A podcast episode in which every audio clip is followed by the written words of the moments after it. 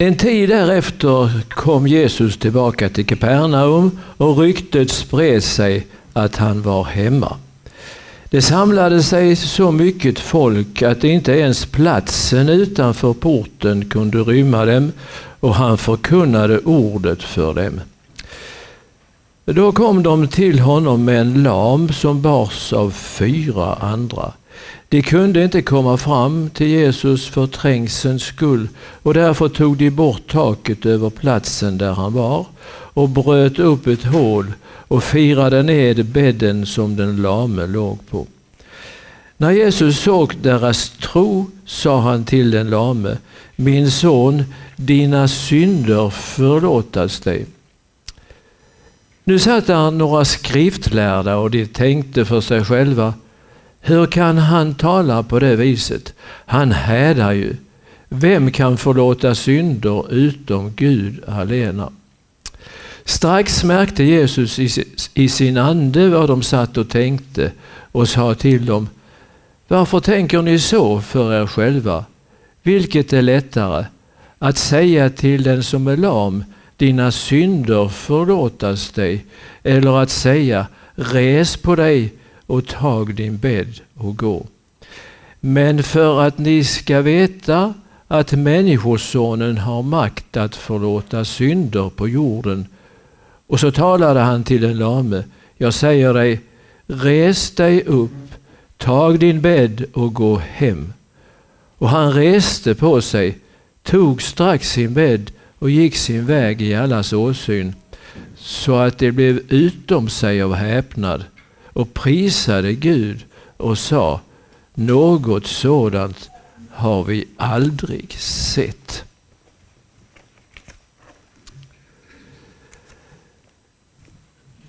Så lyder det heliga evangeliet. Lovad vare Gud Kristus.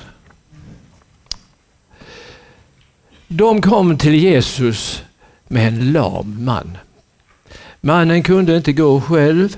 Han måste bäras av andra. Fyra män bar honom. Det var mycket folk som lyssnade på Jesus. Det var så mycket att de inte kunde komma fram via dörrhålet. Men uppfinningsrika som de var tog de honom genom trängseln upp på taket. Och så gjorde de ett hål i taket och sänkte ner den lame mannen framför Jesus. Själv gjorde han ingenting. Han bara låg där. Han sa inte heller någonting, men kring honom rör sig hela berättelsen.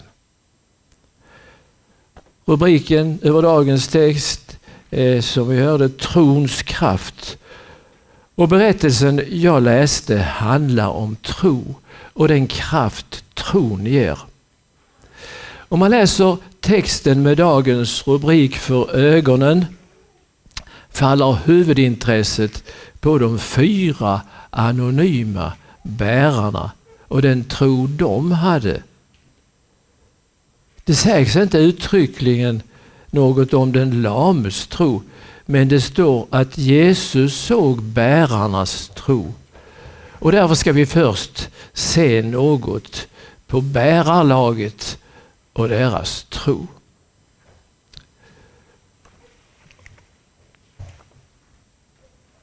Männen hade stor tillit till Jesus och hans förmåga att hjälpa.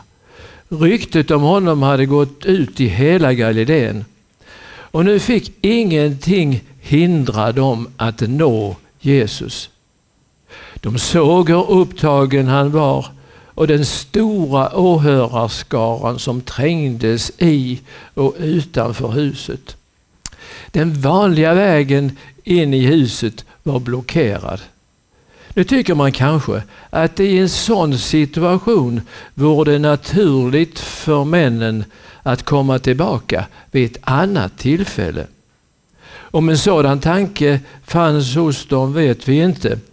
Men av berättelsen framgår att de till varje pris skulle nå fram med den lame till Jesus. De hade också något av trons uppfinningsförmåga. Gick det inte att komma in i huset genom dörrhålet fick man ta en annan väg.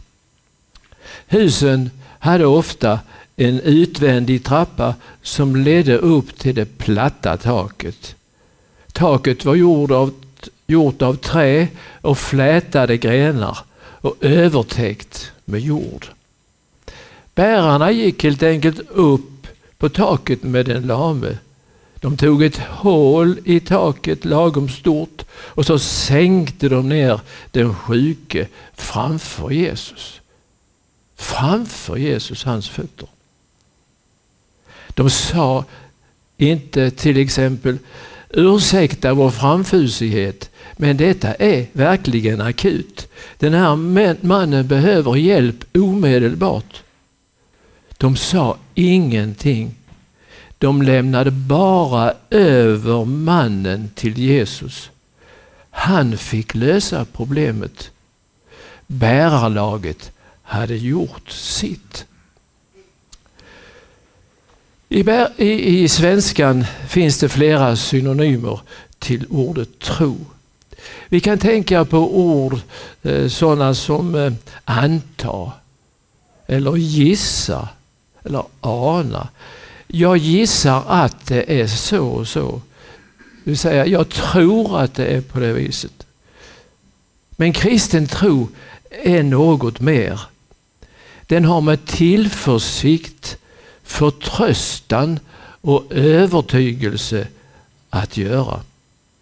Och tron och hoppet hänger samman. Tron är en övertygelse om det man hoppas, en visshet om det man inte ser. Står det i, i en annan av dagens texter, den, den eh, text som vi har hört idag. Alltså eh, texten från Hebreerbrevet. Men det var inte den Kristus läste förresten, för det, det är en text för en annan årgång. Men det är från Hebreerbrevets elfte kapitel. Bärarna satte sitt hopp till Jesus. De var helt övertygade om att han kunde hjälpa. Tron gav dem kraft att till varje pris forsla den lame till Jesus. Männen i bärarlaget hade en stark tro. Men det var inte den som gjorde undret. Om de hade trott till exempel på kejsaren eller översteprästen så hade den lame inte blivit botad. Men nu var det Jesus de trodde på och därför blev de inte besvikna. I för, första hand är det inte fråga om hur stark eller svag tron är, utan det är fråga om vem man tror på. Den kristna tron är knuten till Jesus. Så här står det i Hebreerbrevets tolfte kapitel. Låt oss ha blicken fäst vid Jesus trons upphovsman och fullkomnare. Vad kan vi nu lära, lära oss av just detta? De fyra männen hade en trons förväntan på Jesus. De trodde att han kunde göra det som, som de ville skulle bli gjort. Och därför vågade de frimodigt komma till honom. Och i detta blir det på något sätt trons förebilder för oss. Vi får också frimodigt komma till Jesus med våra behov och förväntar oss hans hjälp. Han finns mitt i vår verklighet. Han har kommit till oss. Och han finns där för oss. Han finns här för oss. Den som kommer till mig skall jag aldrig kasta ut, säger han i Johannes sjätte kapitel. Och i Hebreerbrevets femte kapitel finns följande uppmaning. Låt oss frimodigt gå fram till nådens tron för att få barmhärtighet och finna nåd till hjälp i rätt tid. Alltså när det verkligen behövs. Männen i bärarlaget hade omsorg om sin vän i hans lidande och ville göra vad de kunde för att hjälpa. I bärarlaget finns också plats för dig och mig. Vi får vara redskap som Gud använder sig av för att föra människor till Jesus. Vi är också kallade att känna ansvar för varandra som medkristna. Bär varandras bördor så uppfyller ni Kristi lag, skriver Paulus i Galaterbrevet. Nu ska vi för det andra se något på den lame och hans tro. Från början såg det inte ut att vara något ovanligt med den här dagen i mannens liv. Som vanligt fick han bäras dit, dit och han kunde inte själv, där han inte själv kunde gå. Men fortsättningen blev annat än vanlig för honom. För i mötet med Jesus skedde undret. Han som bars till Jesus på en bädd bar själv bädden när han botad gick hem igen. Jag sa att eh, texten inte direkt säger något om den lames tro. Men underförstått finns den ändå där. Och säkert hade också han något av trons förväntan. Han hoppades på Jesus. Han hoppades att Jesus skulle kunna bota honom. I sin hjälplöshet så litade han på vännerna och man skulle kunna säga han satte en viss tro till dem också. Han litade på att de skulle föra honom till Jesus. De skulle inte svika honom. I sig själv var han hjälplös men därför också öppen för den verkliga hjälpen. Den som bara Jesus kan ge. Mannen såg antagligen sin sjukdom som straff för synd. Det var en allmän föreställning bland judarna. I en annan av dagens evangelietexter berättas det om en man som var blind när han föddes. Lärjungarna frågar Jesus vem som har syndat, mannen själv eller hans föräldrar. Jesus svarar att sjukdomen inte har med synd att göra.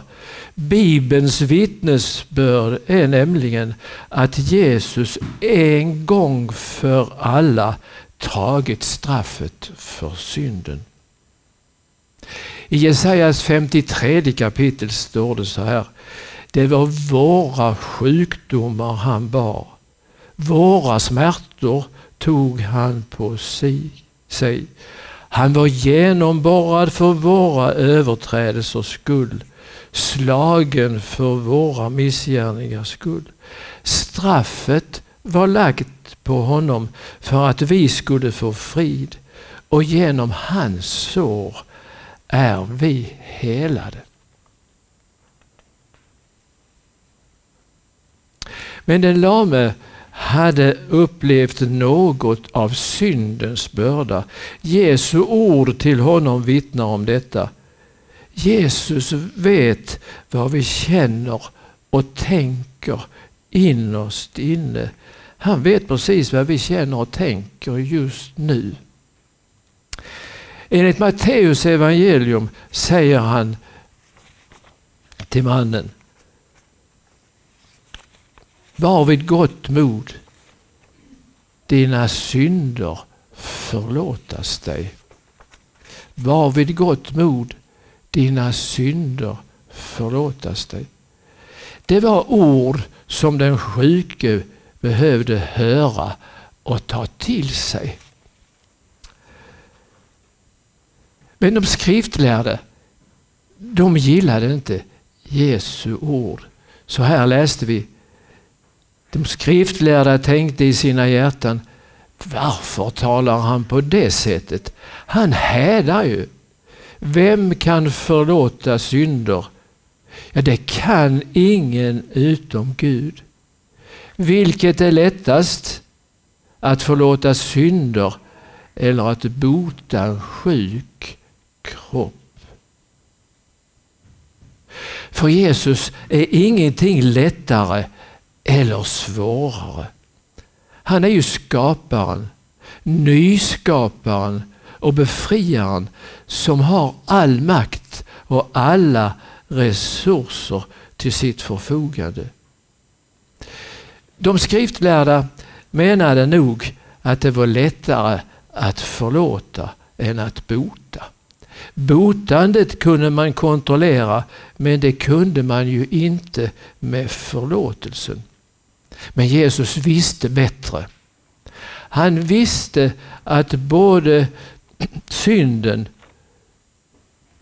och sjukdomen och lidandet hade samma grundorsak. Brottet mot Gud på fallets dag. Det som vi kallar för syndafallet. Men Jesus visste också det verkliga priset för förlåtelsen. Det priset skulle han nämligen själv betala genom sitt lidande, sin död och sin uppståndelse. Men de skriftlärda hade rätt när det gäller förlåtelsen. Förlåta synder kan bara Gud göra. Men Jesus är Gud. Han är Guds son som kom i världen. Och han säger i texten att Människosonen har makt på jorden att förlåta synder. Men för att nu alla ska få veta att Jesus har makten att förlåta synder så gjorde han också undret som kunde kontrolleras. Till den lame sa han, stig upp, ta din bädd och gå hem. Mannen tog Jesus på orden. Han trodde Jesu ord och steg upp och tog sin bädd och gick. Och Lukas skriver att han prisade Gud när han gick iväg med sin bädd. Den här berättelsen finns i alla tre evangelierna. Men det var inte hans tro som gjorde att han blev frisk. Tron är inte en merit, en prestation som kan visas upp och belönas. Tron är en gåva som Jesus ger genom sitt ord, genom evangelium. Tron kommer av predikan och predikan i kraft av Kristi ord läser vi i Romarbrevets tionde kapitel. Mitt barn, dina synder är förlåtna. Ta din bädd och gå hem. Det var evangelium till den lame mannen. Och i tro tog han emot de orden. Var finns nu vi i den här berättelsen?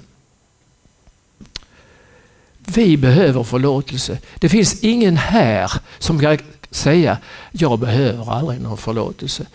För om du ska vara riktigt, riktigt ärlig så måste du hålla med mig. Det finns ingen här som inte behöver förlåtelse. Och Jesus har lärt oss att be. Förlåt oss våra skulder så som och vi förlåta dem oss skyldiga äro.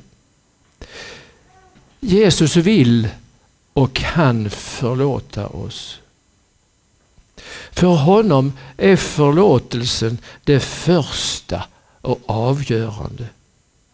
Det var därför han och evigheten steg in i vår värld för att försona oss med Gud och göra förlåtelsen möjlig för oss. För att det skulle bli möjligt för, att, för oss att få förlåtelse. Man skulle kunna säga att förlåtelsen är som en nyckel som öppnar upp himmelen i våra liv för oss. Där syndernas förlåtelse är, där är liv och salighet. Förlåtelsen ger kraft och den behöver vi varje dag. Förlåtelsen ger frimodighet och glädje i hjärtat. Den botade mannen tog sin bädd och medan han prisade Gud gick han ut bland allt folket som ett levande bevis på kraften i Jesu ord. Kraften, även trons kraft, är ju Jesus själv som vi hörde i inledningen. Förlåtelsen ger oss också den frimodighet och det mod vi behöver för att föra evangeliet vidare till nästa generation, till andra människor. Den ger oss kraft att kunna leva som kristna i världen, bland våra grannar, i skolan och på arbetsplatsen. Och den ger oss den kraft vi behöver för att kunna bli deltagare i bärarlaget. Vi behöver trons kraft för att kunna det. Berättelsen om den lame och botade mannen talar också om för oss att vi får bära fram våra bekymmer och sjukdomar till Jesus i bön. Bön kan ju vara att bara lägga ner sig själv och sin börda framför Jesus. Vi behöver inte tänka på vilka finurliga ord vi ska eh, komma med inför Jesus. Det räcker att bara vara där inför honom. Kommer ni ihåg hur det var med undret i kanan när vatten förvandlades till vin? Jesu mor hon gick, sa inte till, till Jesus så mycket men hon sa de har inget vin. Och sen överlät hon hela problemet till Jesus. Han fick handla. Men hon hade en trons förväntan på honom. Det är inte alltid vi får se botandet som i texten. Ibland ger oss Gud istället kraft att bära till exempel en sjukdom.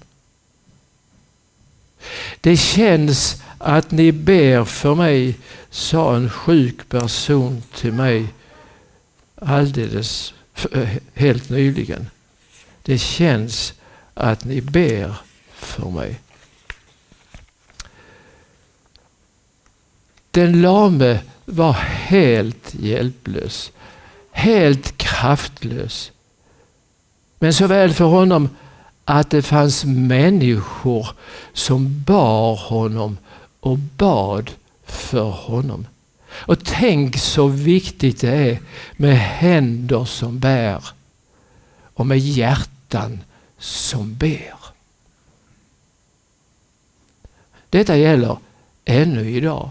Det är så viktigt med händer som vill bära och hjärtan som ber för varandra och för människorna runt omkring oss. Och så till sist något om folket och deras förväntningar. Vi har talat om bärarlaget och deras förväntningar, deras tro. Den lames förväntningar. Och så var det då till allra sist bara några korta ord om folket och dess förväntningar. Markus berättar att Jesus kommit hem till Kapernaum. Och när man fick veta det så strömmade folk till och det samlades så många människor att det blev överfullt både i huset och på platsen utanför. Ryktet om Jesus spred sig snabbt. Och det berättas i vår text att Jesus förkunnade ordet för dem. Det ord som enligt Jesus är ande och liv och som skapar liv och hopp. De här människorna hade förväntningar på Jesus. De kom ju därför att de väntade sig någonting. Vad skulle han säga idag tro? Vad skulle han göra för dem nu? Och så hoppades de på Jesus. Och det han sa och gjorde överträffade alla deras förväntningar. Alla blev utom sig av häpnad och prisade Gud och sa något sådant har vi aldrig sett. Så slutar vår text. De blev inte besvikna på Jesus. De fick både lyssna och de fick se att han kunde uppfylla människors förväntningar. När vi samlas som här idag får vi räkna med att Jesus också är här. Vi tillhör de här, de här människorna som trängdes omkring Jesus för att lyssna in något av hans ord och få se vad han kunde göra för dem. På något vis är vi också en del av dem som förväntar sig någonting av Jesus. Han har ju sagt så här att där man samlas i hans namn, där är han mitt ibland dem. Han är här och nu, helt nära.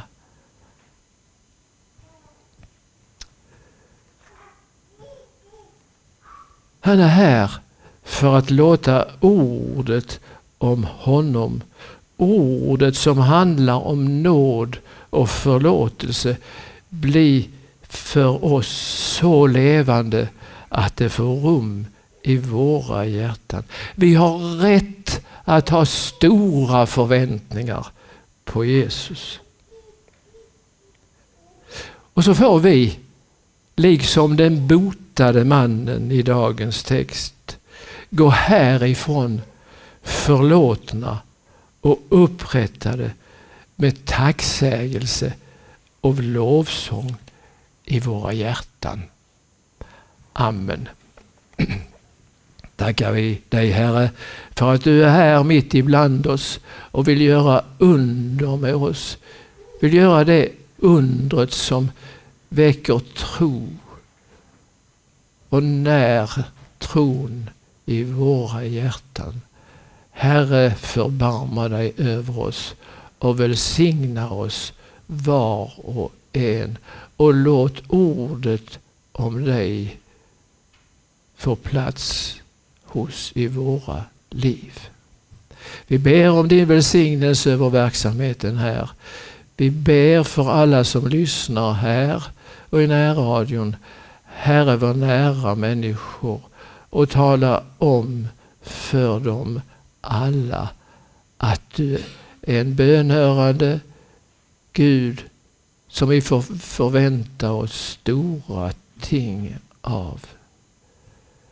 Vi lämnar oss i dina händer och ber för vårt land och vårt folk. Vi ber för våra missionsländer. Etiopien, Eritrea, Kenya och Peru. Så lämnar vi oss i dina starka händer. Följ och led oss alltid du. Och så ber vi tillsammans. Fader vår som är i himmelen. Helgat varde ditt namn. Tillkomme ditt rike.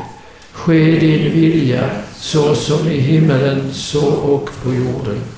Vårt dagliga bröd giv oss idag och förlåt oss våra skulder så som och vi förlåta dem oss skyldiga äro. Och inled oss icke i frestelse utan fräls oss ifrån ondo. Ty riket är ditt och makten och härligheten i evighet. Amen. Herren välsigne oss och bevara oss. Herren låter sitt ansikte lysa över oss och vara oss nådig. Herren vände sitt ansikte till oss och give oss frid. I Faderns och Sonens och den helige Andes namn. Amen.